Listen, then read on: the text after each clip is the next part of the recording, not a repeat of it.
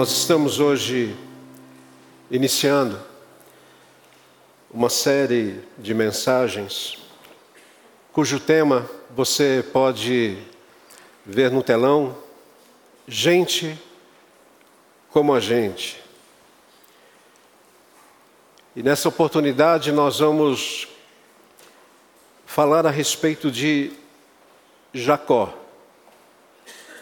Enquanto nós cantávamos, principalmente nesse momento de louvor, eu fiquei pensando que se porventura Jacó estivesse aqui na primeira fase da vida dele, ele não ia compreender absolutamente nada. Que privilégio é para você e para mim poder cantar o que nós cantamos. Que privilégio é para você e para mim estar aqui, ouvir o que nós já ouvimos. E eu diria até que o que tivemos até aqui seria o suficiente para nós irmos para casa, meditarmos, profundamente meditarmos a respeito do que já foi dito, cantado Mas nós queremos ainda conversar um pouco a respeito de Jacó. E durante essa semana, quando preparava a mensagem, eu quis, pela primeira vez na minha vida, porque eu já falei a respeito de Jacó, mas dessa vez eu queria honrá-lo porque sempre quando pensamos a respeito de Jacó, e você que está aqui nesse ambiente, diferente de quem está acompanhando pela internet, você aqui pode acompanhar pelo telão alguma coisa que pode ajudar você na compreensão. Eu digo isso porque ser Jacó era levar junto consigo essa fama de suplantador. Suplantador nada mais é do que segurar no calcanhar, uma referência ao nascimento dele com seu irmão Esaú. E Esaú nasceu primeiro, e ele segurou ali, como se dissesse: Eu quero ser o primeiro. Você, como eu, cresceu ouvindo falando que Jacó foi um enganador. Eu diria para você, não é bem assim. E certamente você, desde escola bíblica dominical, quando você participava, se é que você é da, daqueles que, como eu, participou de classe de crianças na escola dominical, que teve, no meu caso, a tia Inês, que me ensinou tanto. Mas nós fomos ensinados que ele era um traiçoeiro. E por conta disso, muitas vezes nós nos esquecemos que ele é um dos patriarcas. E só por isso, só por isso, nós já devemos ou deveríamos prestar a ele a honra devida. Afinal, ele é neto de Abraão, ele é filho de Isaac. E a bênção que Deus tanto se posicionou na Sua palavra é quando ele falou que de Abraão ele formaria uma nação. E essa nação começaria em Abraão, continuaria em Isaac, mas ela só foi possível ser formada e só foi possível chegar em Jesus por causa desse suplantador, desse enganador, desse traiçoeiro. É se não fosse Jacó, preste atenção nisso. Nós não estaríamos aqui hoje. Portanto, a minha intenção nesta noite é, é mostrar que nós por vezes olhamos para esse patriarca e nos enganamos, nos enganamos, nos traímos, pensando que ele era alguém que de fato não foi. Porque ele, no fundo, no fundo, ele foi gente como a gente. Ele foi gente como a gente. E um dos problemas, talvez, ou alguns dos problemas que ele teve no seu caráter, está relacionado aos pais, porque havia uma predileção de Isaac por Esaú, e Esaú significa peludo. Isaac gostava do filho peludo, caçador, masterchef. Naquela época já existia o masterchef. E Esaú, além de caçar, caçar bem, ele cozinhava bem. E Isaac gostava de Esaú. Por outro lado, Rebeca, ela gostava do seu filhinho predileto, Jacó, menino caseiro, não dado a aventuras como Esaú. Sabe aquele menino que ficava em casa assistindo televisão, jogando videogame? Esse era Jacó. E Rebeca adorava Jacó. Talvez aqui esteja a primeira lição para nós pais e aqueles que, que serão pais. Predileção nunca dá certo numa família.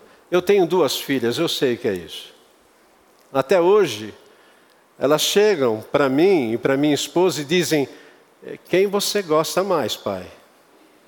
Quem você gosta mais, mãe? E se eu derrapar nisso, eu tenho e terei problemas sérios. Tome cuidado com isso. Eu digo isso porque isso gera o que você está vendo: conflitos e conflitos geram resultados.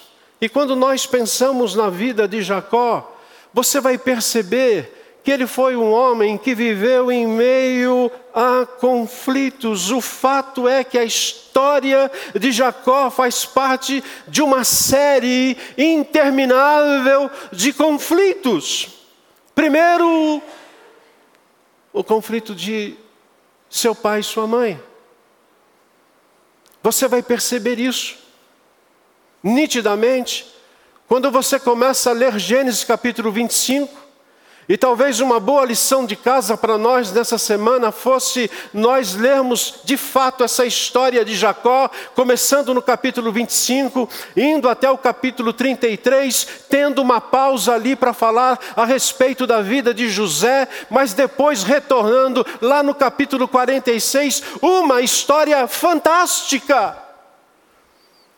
Mas Jacó também teve problemas e conflitos com seu irmão gêmeo Esaú. E aqui eu não quero me aprofundar nessa questão do conflito, porque vocês sabem que o direito cultural de primogenitura era de Esaú, e Rebeca fez, Rebeca, a mãe fez uma trama na qual o filho Jacó tomasse para si esse direito de primogenitura, e foi um problema muito sério.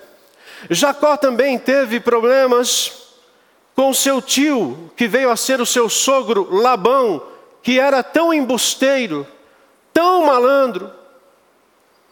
E Jacó teve problemas com as suas esposas Lia e Raquel. Interessante que no caso, é, esse conflito das esposas é porque as esposas queriam dar filhos para ele. Raquel tinha problemas, era estéril. E Lia, por sua vez, ela pensava e já paria. Isso trouxe problemas sérios, conflitos. As servas, Zilpa, Bila, entram na história e de repente esse homem tem quatro esposas. Ele era abençoado, mas eu não sei se ter quatro esposas é ser abençoado. Jacó também tinha conflitos com ele mesmo e com Deus. Você vai encarar um momento da história de Jacó que ele olha para si e fala assim: eu preciso ter um encontro com Deus. Aí sim ele poderia cantar como nós cantamos aqui nesta noite: Jesus Cristo mudou o meu viver, porque até então você não vai ver mudanças nesse homem. Você vai ver um homem andando cabisbaixo, entrando nos seus problemas, vivendo situações que nem mesmo ele criava, e tudo convergia para Jacó, para Jacó.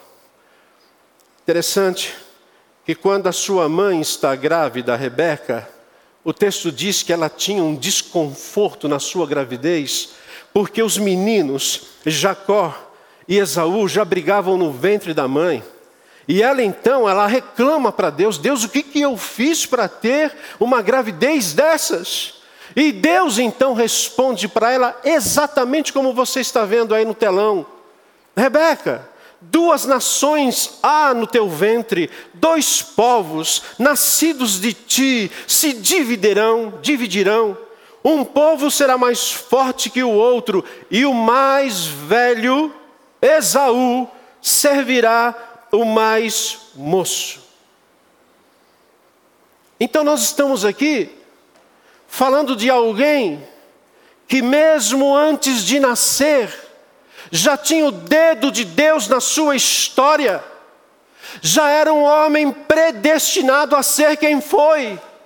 E nós podemos dizer aqui, sem aquela de dizer presbiteriano é assim mesmo. Não, você não precisa ser reformado presbiteriano para olhar para essa história e perceber que Deus tem os seus escolhidos.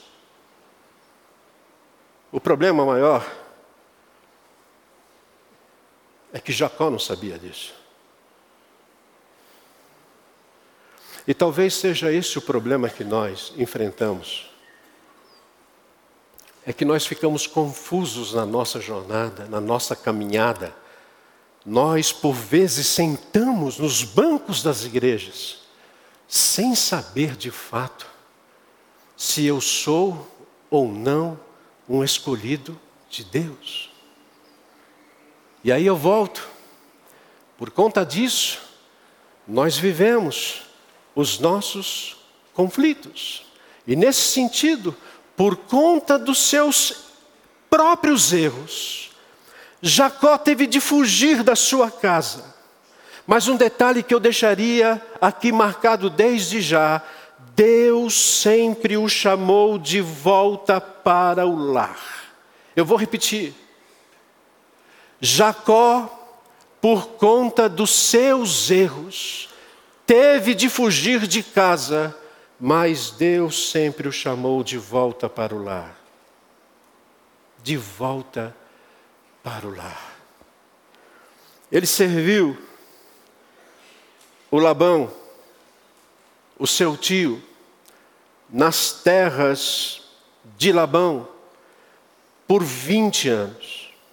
E apesar de ter sido usado e enganado, tudo que esse homem fazia, Jacó, ele era abençoado. E preste atenção no detalhe.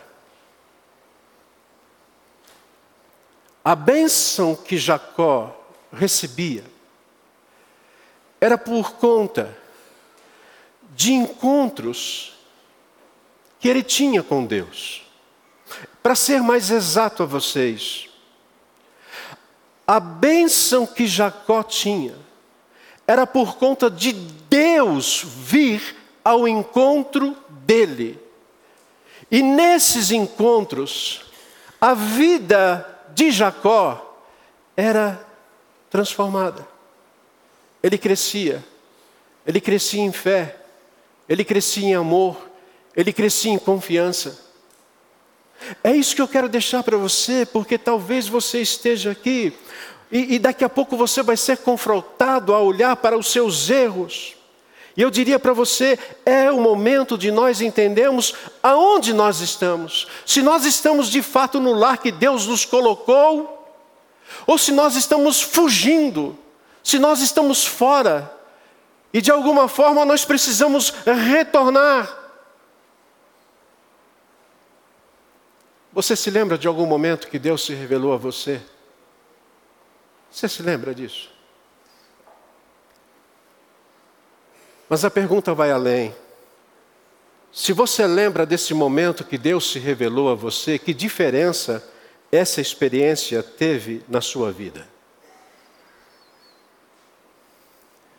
Se eu dissesse aqui e perguntasse para alguns, você se lembra o momento em que Jesus transformou o seu viver? A sua conversão? Quando isso aconteceu? Onde aconteceu? Eu tenho certeza que alguns aqui diriam sim, eu me lembro o local, quem foi, como foi, tudo isso. Mas ficou apenas nisso? Ou talvez tem alguém aqui entre nós que não teve essa experiência com Deus gosta de tudo isso, mas não teve a sua vida ainda a experiência de transformação. E nesse sentido, eu queria mostrar para você como que Jacó, gente como a gente, como que ele vivia, como que ele era. E a primeira coisa que eu gostaria de deixar para vocês é que Jacó, gente como a gente, ele viu a vida começar aos 70 quando Deus encheu o seu coração de esperança. E aqui talvez seja a primeira correção da nossa leitura da história. Porque quando nós lemos a vida de Jacó, nós pensamos num jovenzinho, nós pensamos num menino mimado, nós pensamos naquele garoto que está fazendo lá os seus, as suas arruaças, arrumando os seus problemas, e tendo que fugir de casa. Pois eu quero dizer a vocês que quando Jacó saiu de casa, ele tinha 70 anos. Para ser mais exato, 71. E com 71 anos, ele ainda era solteiro. Ei, a esperança, viu?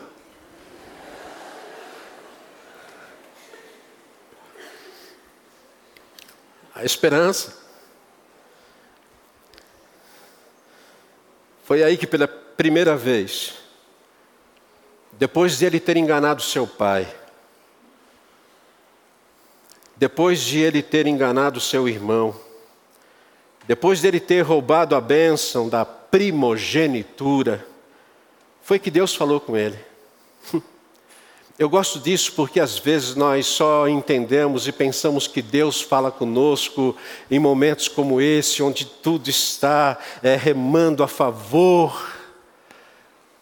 Mas e quando não está? Olha para esse texto. Gênesis capítulo 28, versículo 15 diz: E eis que eu estou contigo, Jacó, e te guardarei por onde quer que fores e te fareis voltar, preste atenção nisso, e te fareis voltar a esta terra, Canaã, porque te não desampararei até cumprir eu aquilo que te hei referido. Jacó, você está a caminho agora de Padã Arã, e é por isso que eu peço para você ler a história, porque alguns aqui já conhecem de cor. Mas aonde ele está em Gênesis 28 é um lugar deserto. E nesse lugar, o seu travesseiro foi uma pedra. E este homem que tinha todo o seu conforto na sua casa, no seu lar, na sua terra, na sua Canaã, Agora, aos 71 anos de idade, ele estava colocando a sua cabeça num travesseiro que era uma pedra e pensando: o que será da minha vida? E foi exatamente aí que Deus encheu o coração de Jacó de esperança. E aqui eu preciso dizer uma coisa para você, que muitas vezes não entende entende algumas coisas que Deus faz, por que, que Ele, Deus, faz isso com uma pessoa que por vezes não está fazendo a vontade dEle? E eu digo para você por que, que Deus abençoa, por que, que Deus vem ao encontro, por que, que Deus diz: Eu vou estar contigo. Deus faz isso Ele nunca nos abandona, porque Ele faz isso a quem Ele verdadeiramente ama.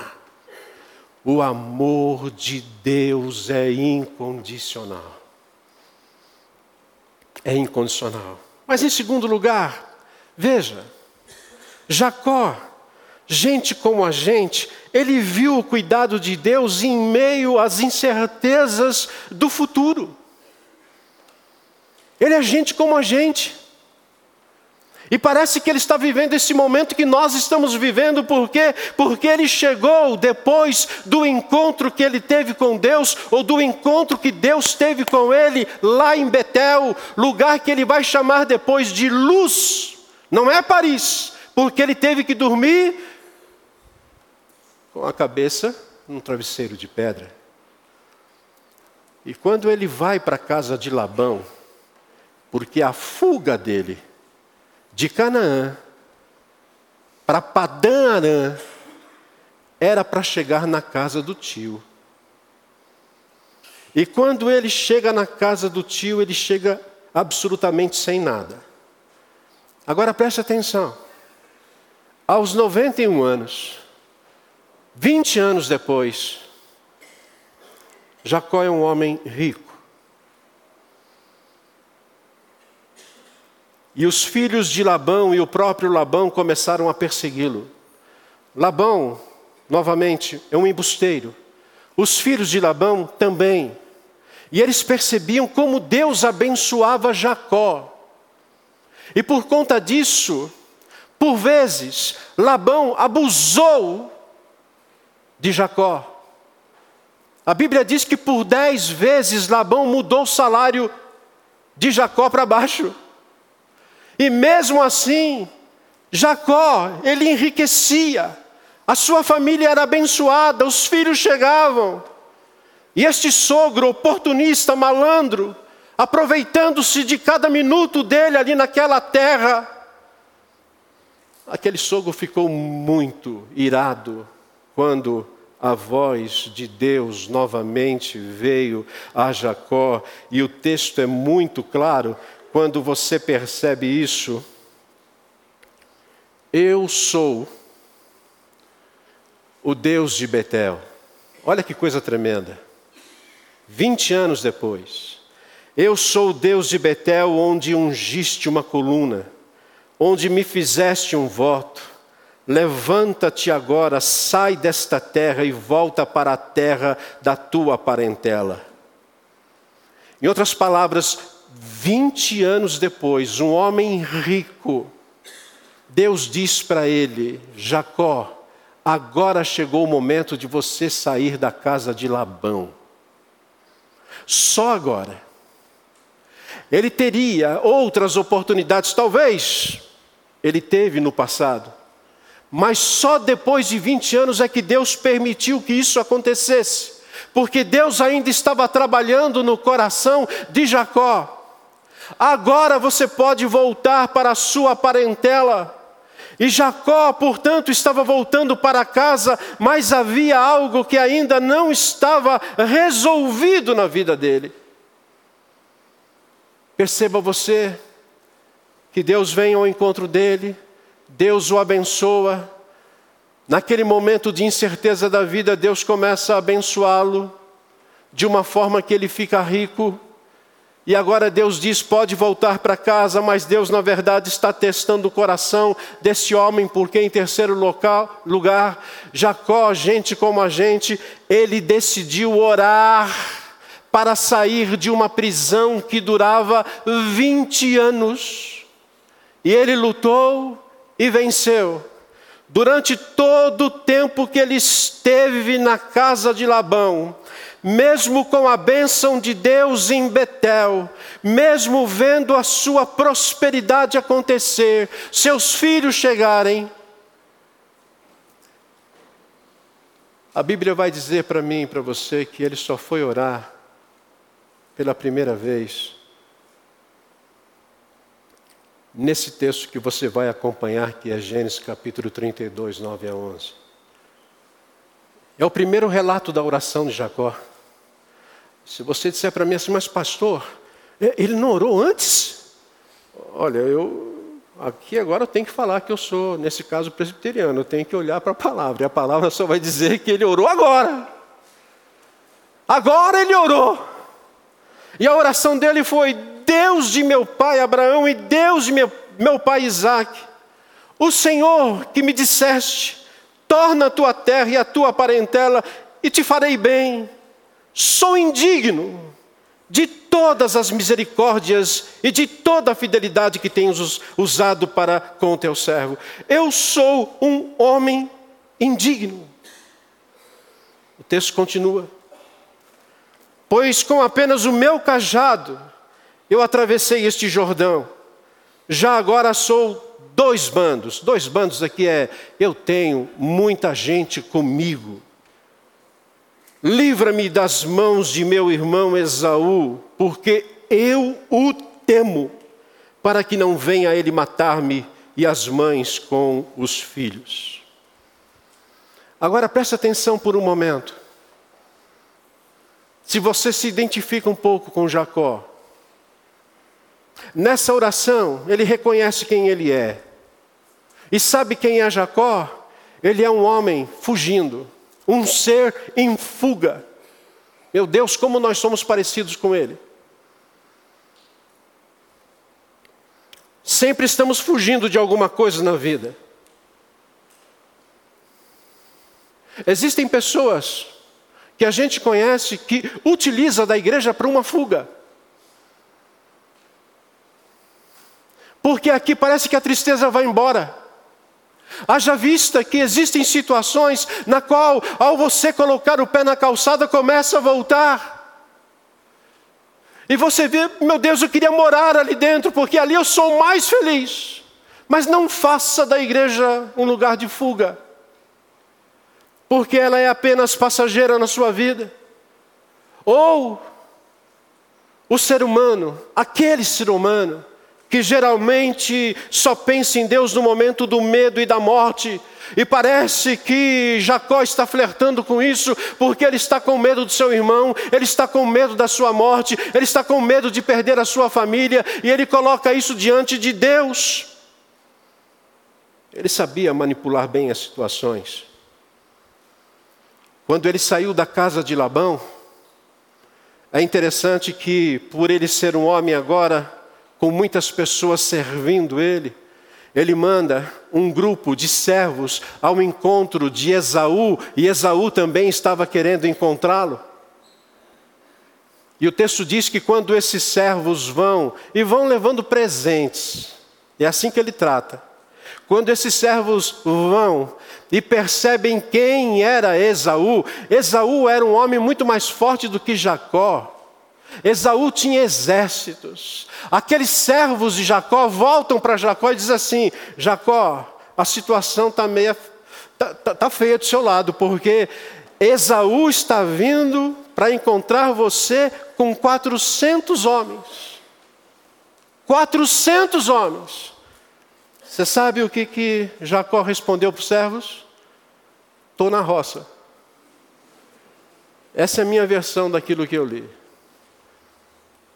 agora eu estou frito. E diante disso, sabendo que ia morrer, ele ora ao Senhor. Ele passa a sua família, os seus bens, tudo que ele tem, o val de Jaboque, que é o Rio Jordão. Ele passa do outro lado. E é exatamente nesse momento que nós percebemos que mais uma vez o amor de Deus vem na vida desse homem, porque Deus vem ao encontro dele mais uma vez. E ele começa a lutar com este homem.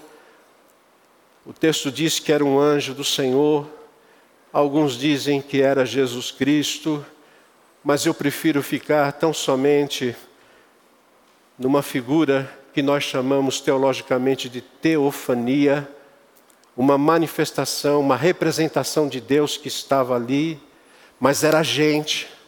Foi uma luta que começou de noite e foi até a manhã do outro dia.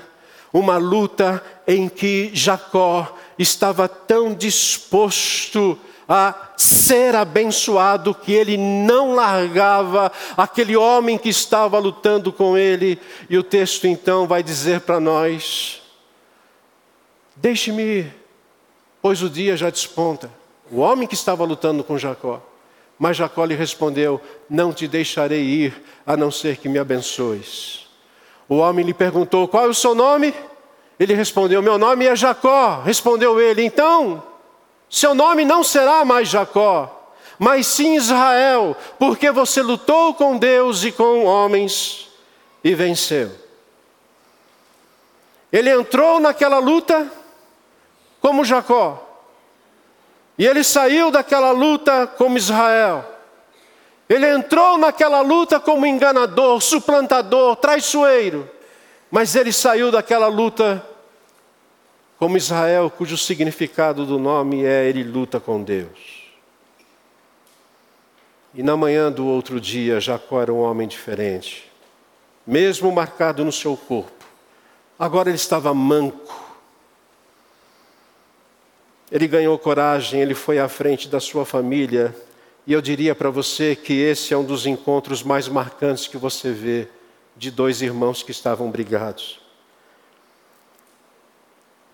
Jacó reconheceu o quanto ele magoou Esaú. Jacó reconheceu que ele precisava se arrepender. Jacó reconheceu que ele precisava se humilhar, mas que sozinho ele não conseguia fazer isso, por isso ele precisava de Deus. Quando ele vai ao encontro do irmão e ele vê o irmão, ele se prostra sete vezes, ele se humilha. A história diz que o irmão Esaú vai até ele, não diz nenhuma palavra, apenas o abraça e ambos choram. Essa frase de C.S. Lewis, ela nos ajuda a caminhar para o encerramento. Deus sussurra nos nossos prazeres, na nossa conversa e por meio da nossa consciência, mas grita por meio do sofrimento. O sofrimento é o megafone de Deus para despertar o mundo surdo.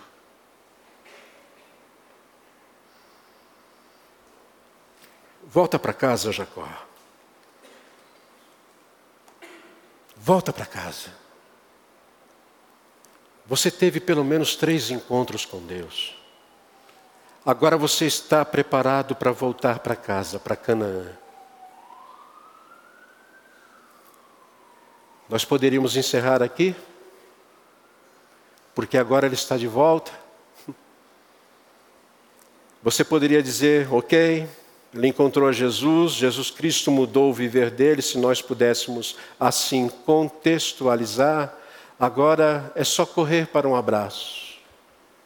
Ei, Jacó ainda teve que purificar a sua família. Sabe Raquel, a esposa amada? Quando ela saiu da casa de Labão, ela colocou na bolsa, você sabe que bolsa de mulher cabe bastante coisa. Ela colocou vários ídolos da família. E Deus disse para Jacó: Ei, ei, ei, dá uma purificada lá na sua casa, dá uma olhadinha lá que tem coisa que não me agrada. Ele purificou, e ele podia agora colocar um, uma rider no pé, debruçar, ficar olhando. Mas aí os filhos começam a dar problemas, e filhos dão problemas desde o tempo de Jacó, gente. E aí a sua esposa, amada esposa, Raquel morre. Ele teve quatro mulheres na vida, mas ele só fala de Raquel. Por quê? Porque ele amava Raquel.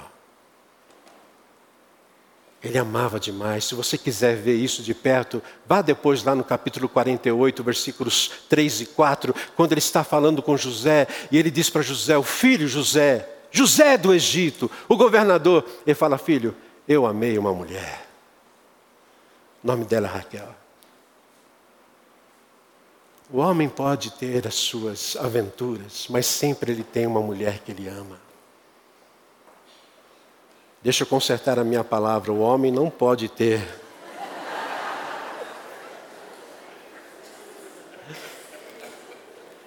Senão a minha avaliação amanhã cai.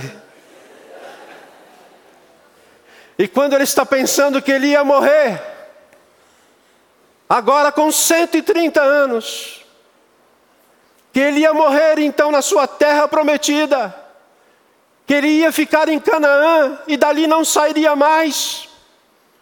Ele foi descobrir que aqueles seus benditos filhos, 22 anos atrás, haviam dito que o seu filho, também predileto, porque ele tinha o seu filhinho do papai, que era José. E vocês conhecem a história.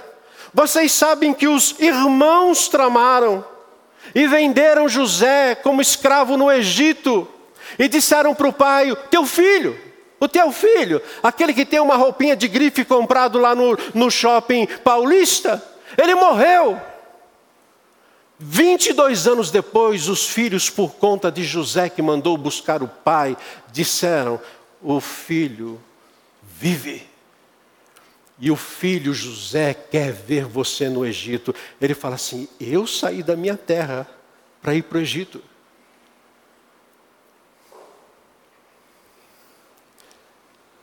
Ele pediu autorização para Deus. Ele foi. Eu estou adiantando. Com 130 anos, Deus diz para ele: Jacó, Jacó, não tenha medo de descer para o Egito, porque ali farei de você uma grande nação. Irei com você e o trarei de volta na, na hora da sua morte. José estará ao seu lado e ele mesmo fechará os teus olhos. Ele foi porque Deus agora o havia permitido. E em seguida, preste atenção nesse detalhe aos 147 anos, 147, porque ele permaneceu no Egito 17 anos, e aos 147 anos ele chamou José e fez José, o filho, prometer que na sua morte ele não seria enterrado no Egito, como se dissesse: no Egito eu não quero ficar. Porque José e os seus irmãos ficaram todos no Egito, mas o pai, quando morreu, ele foi trazido de volta para Canaã. Para nós refletirmos e irmos embora. Primeiro, você está enfrentando algum conflito na vida?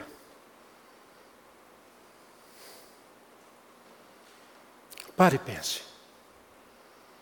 Lembra dos conflitos que Jacó teve? E a maioria dos conflitos familiares? Segundo, Aonde? Isto é, eu não estou falando de um lugar determinado, mas um lugar em movimento. Aonde e com quem você tem buscado ajuda? Porque às vezes você não está buscando ajuda. Às vezes você vai à igreja, volta para casa e ninguém sabe disso. E você quer que o milagre aconteça. E às vezes você tem ido buscar essa ajuda num lugar que não vai te trazer nenhuma solução. Aonde e com quem você tem buscado? Você está disposto a confessar para Deus quem você é e lutar para ficar livre dessa prisão? Ei, eu não estou dizendo que você é Jacó ou Esaú. Jacó, nessa história, se sentiu culpado e ele se arrependeu dos seus pecados. Mas talvez você não seja o culpado da história ou do conflito que você está vivendo ou da situação que você está enfrentando. Mas será que você não está vivendo um momento agora, neste exato momento, de você orar e confessar para Deus e ficar livre dessa prisão que há tanto tempo você está Jacó permaneceu numa prisão de conflito com seu irmão durante 20 anos. Qual é o seu sofrimento? Lembre-se que o sofrimento é o megafone de Deus, diz Lewis, para acordar um mundo surdo. E por fim, você já voltou para a casa do Pai? Aonde você está? Talvez você esteja vindo aqui a esta igreja há quanto tempo? E ainda não fez dessa casa a sua casa?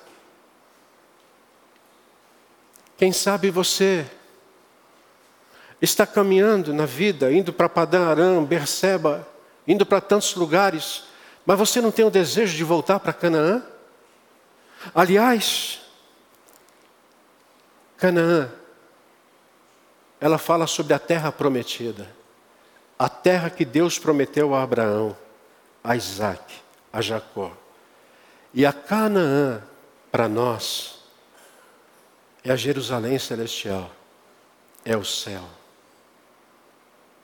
E nós, enquanto estivermos aqui, quando nós começamos a compreender aquilo que Jesus fez, nós vamos começar então a entender que nós precisamos ficar com saudades, não é só da nossa casa paterna, não só da igreja, mas da casa que Deus está preparando. E aí eu termino com as palavras de Jesus. Não se turbe o vosso coração. Credes em Deus, crede também em mim. Na casa de meu pai há muitas moradas. Se não for assim, eu vou lhe teria dito, porque eu vou preparar lugar para vocês. E quando eu for e preparar o lugar, eu vou voltar e vou buscar vocês, para que aonde eu estiver, vocês estejam comigo. Aí apareceu aquele discípulo e perguntou: Nós não sabemos para onde o senhor vai, como é que nós vamos saber o caminho?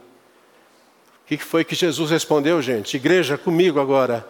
Eu sou o caminho, a verdade e a vida. Ninguém vem ao Pai senão por mim. Ele já preparou. Talvez você esteja muito longe. Essa é uma noite para você refletir sobre essas coisas. Para você administrar não você o conflito, mas aproveitar, porque hoje é mais uma oportunidade aonde Deus está vindo ao seu encontro. Para de ficar dormindo em travesseiro de pedra e começa a colocar diante do Senhor a sua vida. Confesse o seu arrependimento, diga para Ele quem você é, livre-se dessa prisão que talvez esteja trancafiando você por muito tempo e volte para a casa do Pai, em nome de Jesus. Amém e amém.